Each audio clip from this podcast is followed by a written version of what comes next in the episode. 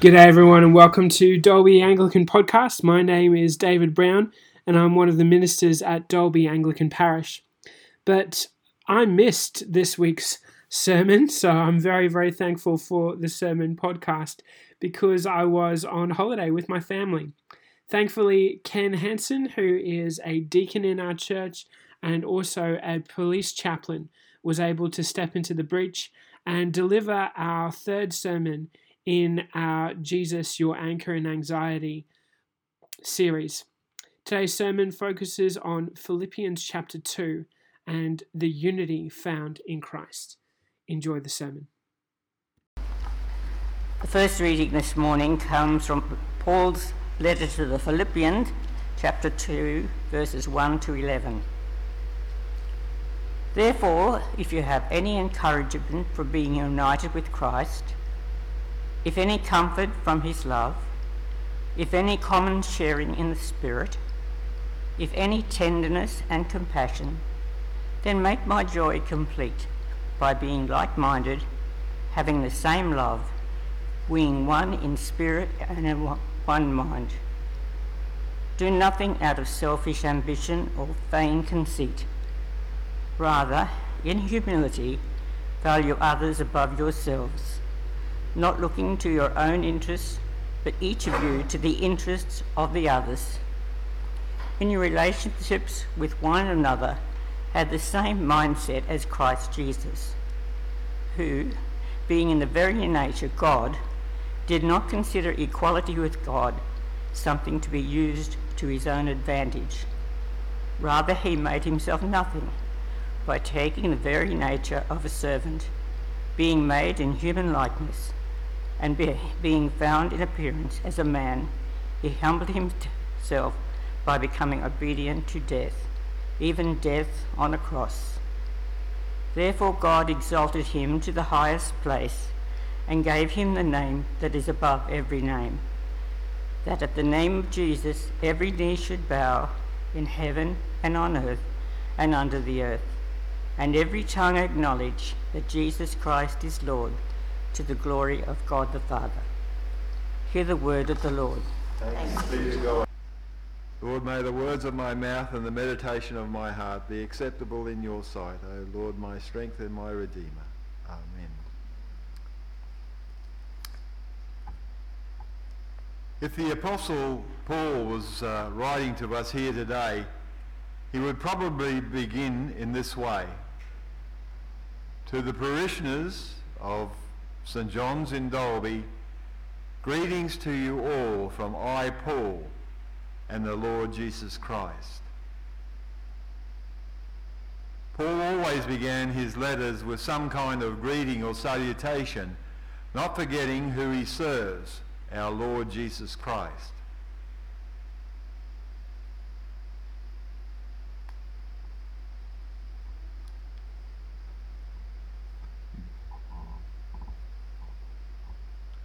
This was uh, followed by some words of encouragement and then his message. It was generally customary for the Middle Eastern people to get each other, uh, to greet each other first before continuing on in their conversation. Now looking to understand chapter 2 of Philippians, we need to revisit chapter 1, where Paul is describing his own situation of being in prison. Pretty gruesome, eh? Paul wants to assure the Philippian Christians that his imprisonment has actually served to further spread the gospel message. And for Paul, being in prison has given him opportunity to witness to the imperial Roman guards. I'm virtually repeating what da- Father David shared with us last week about how many guards it took to look after Paul daily. Now, Paul is emphasizing reassurance to the Philippian Christians by letter not to interpret his imprisonment as if God had abandoned me. God didn't abandon him, abandon him at all. No siree. Also, Paul reminded the Philippians of their experience in Christ and God's deep love for them and became oh, and because of the Spirit who dwells inside of them and became of their oh sorry and because of their compassion and mercy which they share with one another the apostle Paul goes on to exhort them in unity and we heard a little bit about that this morning the word extort is emphasized here, meaning strongly to advise. So Paul was strongly advising the Philippians in unity.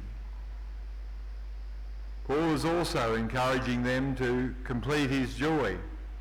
That is to say that they should be of the same mind, in agreement, by having the same love the love Christ has for us.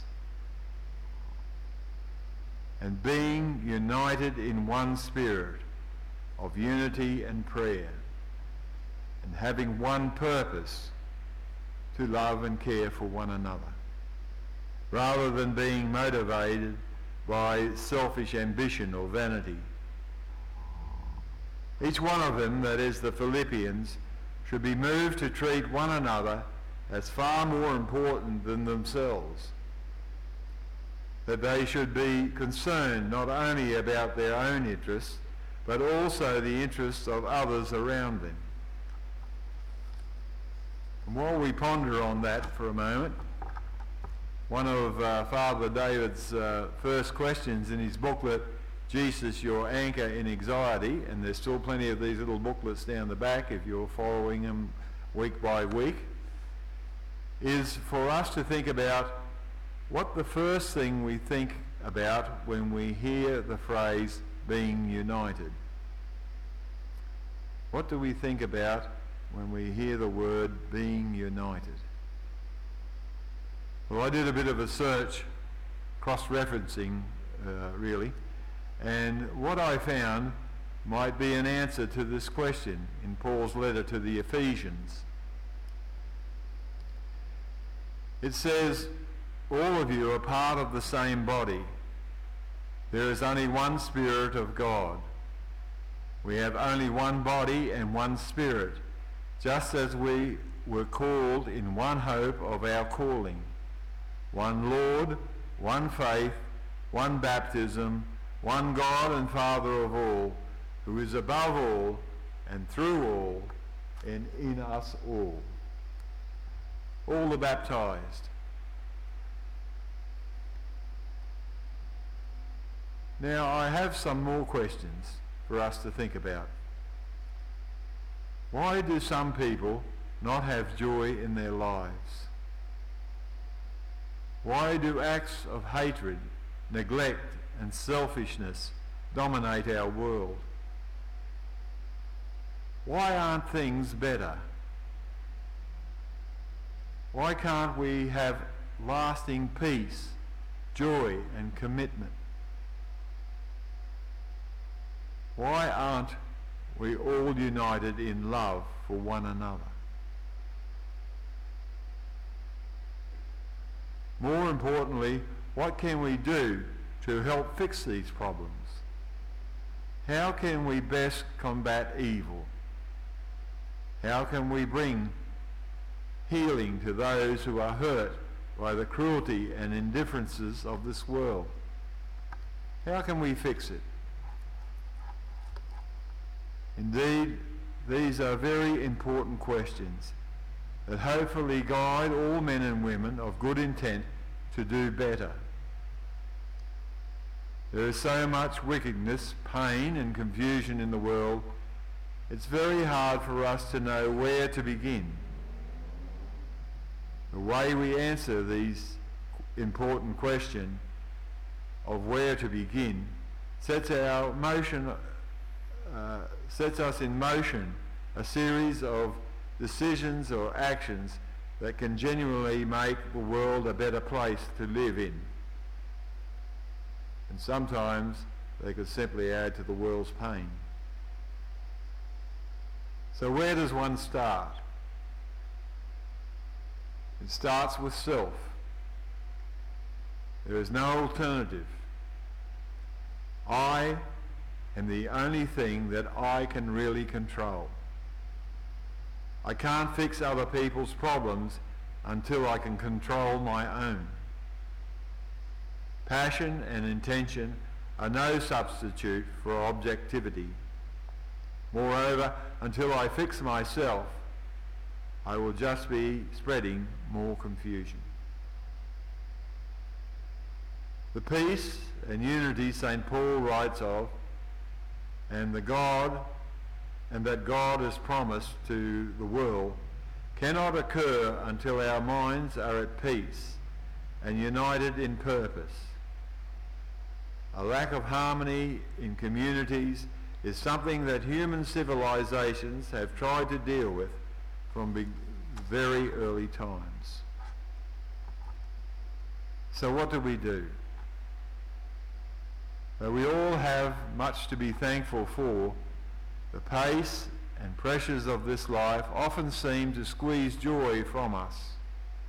We get around like our shoulders are slumped over and our heads become bowed as if we were checking out the ground. And we find that some days or even months are very difficult to get through. Desperately, we often find ourselves searching for joy in all kinds of ways.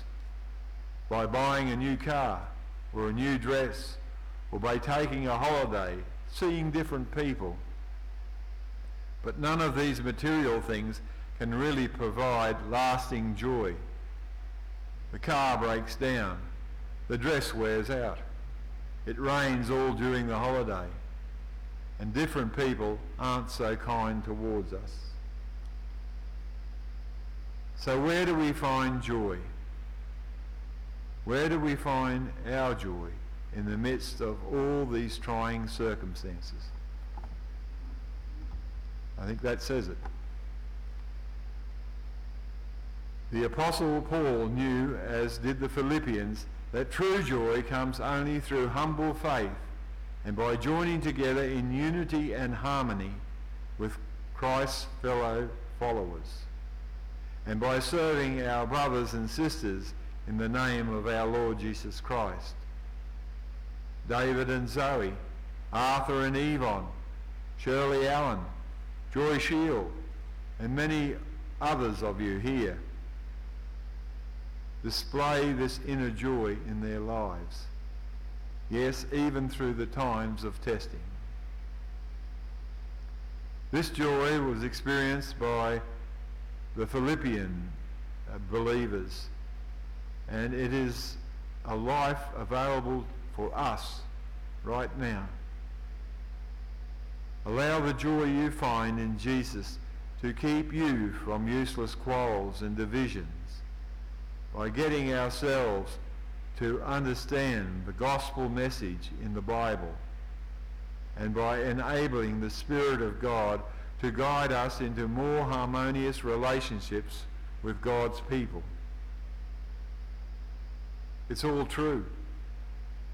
New Testament records a visit to the city of Philippi by the Apostle Paul during his second missionary journey on the basis of the Acts of the Apostles and the letter to the Philippians, early Christians concluded that Paul had founded their community.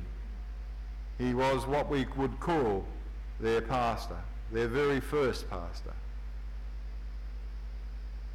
Paul is believed to have preached for the first time on European soil in Philippi.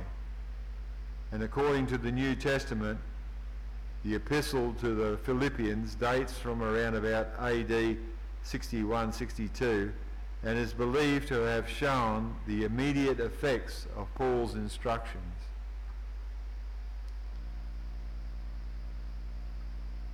This uh, picture is of a floor mosaic with the name of St. Paul found in the ruins of the octagonal uh, basilica in Philippi. That's it there on the screen. Paul had a deep love for the Christians in Philippi. They were very special to him. Philippi had one of the oldest congregations in Europe and recorded evidence of a line of bishops dating from the 4th century. We can't get away from those bishops, can we? The prosperity of the city in the 5th and 6th centuries was attributed to Paul and his ministry. Many ecclesiastical buildings were constructed at that time. Historians say that seven different churches were built in Philippi between the mid 4th century and the end of the 6th century, some of which competed in size and decorations with the most beautiful buildings in Thessalonica or with those in Constantinople. Philippi's community was about the size of Dalby. Believe it or not, there was about 10,000 people there. And was of middle and upper class people of Greek origin, along with retired Roman soldiers and their families, some of whom also became converted to Christianity, all within the city of Philippi. This is a fact and can be assured by the financial support that uh, the church provided Paul on one or more occasions. That's recorded in Philippians 4:16.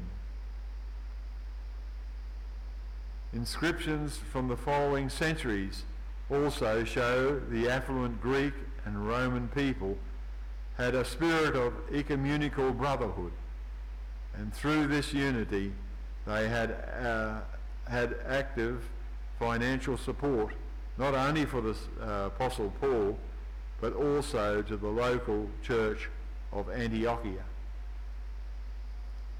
Paul's letter to the Philippians brims over with quotes passages such as, He who began a good work in you will perfect it until the day of Christ Jesus. And another, to live is Christ and to die is gain. And yet again, I can do all things through him who strengthens me. These are just a few quotes. Insistently, the portrait of Jesus as a humble servant serves as the core of Paul's teaching in his letter. Paul's joy at the mere thought of the Philippian church is undeniable in his letter. And it's the same joy that he wanted uh, the recipients to possess as well. To lead the Philippians to his, this truth, Paul took them directly to Jesus,